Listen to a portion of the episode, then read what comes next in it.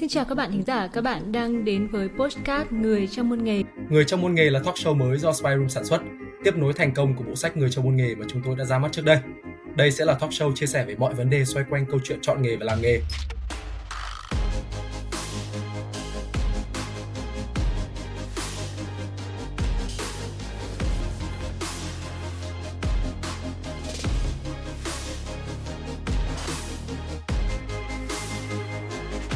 Đây là bài viết Những bài học vỡ lòng của tôi về quản lý của tác giả Khánh Nguyễn.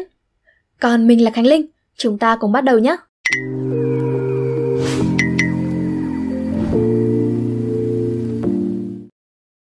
Bình thường thì chắc là tôi sẽ viết sapo lòng vòng một chút, nhưng dù gì bài này sẽ theo dạng hơi actionable nên chắc là ai đó đọc sẽ quan tâm đến nội dung chính hơn. Bài viết này sẽ dành cho các bạn mới lên quản lý sẽ có thể thấy được một số điểm đồng cảm. Dành cho các bạn chuẩn bị lên quản lý, có thể thấy một vài điểm hữu ích. Các bạn newbie, maybe sẽ cảm thấy thông cảm hơn cho nhiều quan điểm của sếp trực tiếp của mình.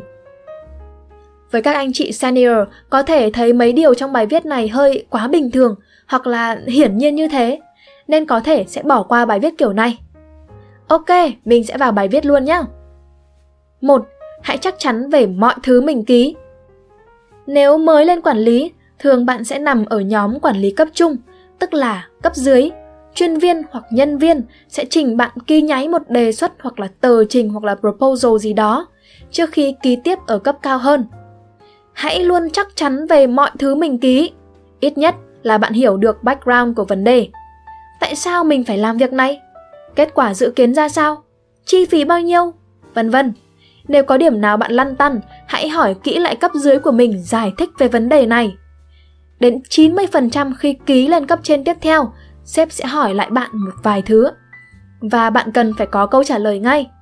Nếu bạn không có câu trả lời hoặc ấp úng, thì một là tiến độ trình ký công việc sẽ bị chậm. Bạn phải ký đi ký lại.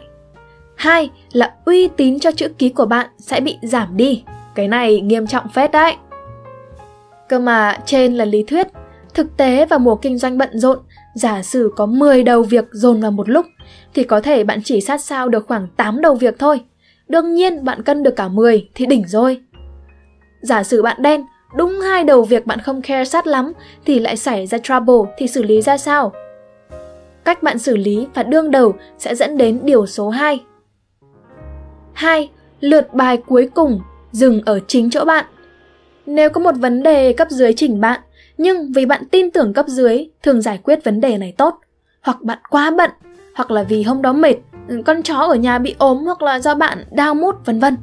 Bạn ký vội để đẩy đi luôn. Sau đó, vụ này được bưng lên cấp trên hoặc đưa ra triển khai thì xảy ra phốt to đùng.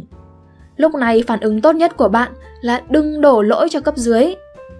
Bạn đã ký và mọi người mặc nhiên là bạn đã xem xét kỹ lưỡng vấn đề Đổ lỗi cho nhân viên chỉ khiến hình ảnh của bạn với cấp dưới tồi tệ thêm và vấn đề thì không được giải quyết. Như vậy, rất khó để bạn có thể xây dựng một team đồng hành gắn bó với mình.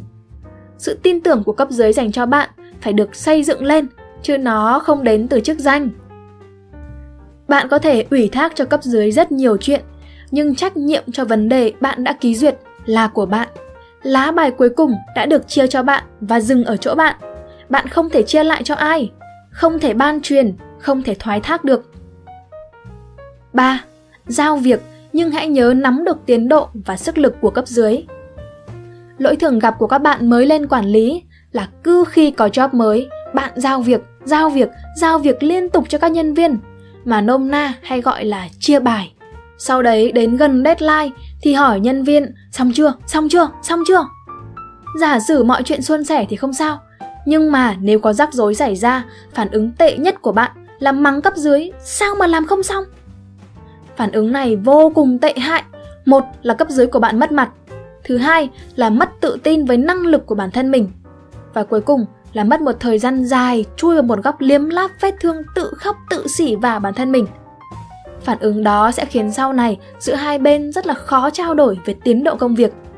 Đặc biệt là trường hợp các bạn nhân viên mà mới quá sẽ bị cóng Tức là việc bị giao khó quá, nhưng mà sợ sếp, không dám hỏi, không dám kêu với sếp. ngồi nhìn chân chân màn hình không biết làm từ đâu, xong đến gần deadline mới vỡ lẽ ra. Và đây chính là điểm phân biệt quản lý xịn.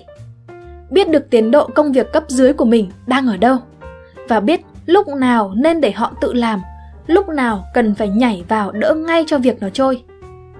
Hy vọng rằng bài viết này sẽ có ích cho các bạn và nếu các bạn cũng thích những nội dung như trên, hãy đăng nhập vào website của nhà nhện là spiderroom.com để tìm đọc thêm nhé. À và đừng quên nhấn nút like, share và nút subscribe để ủng hộ chúng mình nhé. Và mình là Khánh Linh. Bye!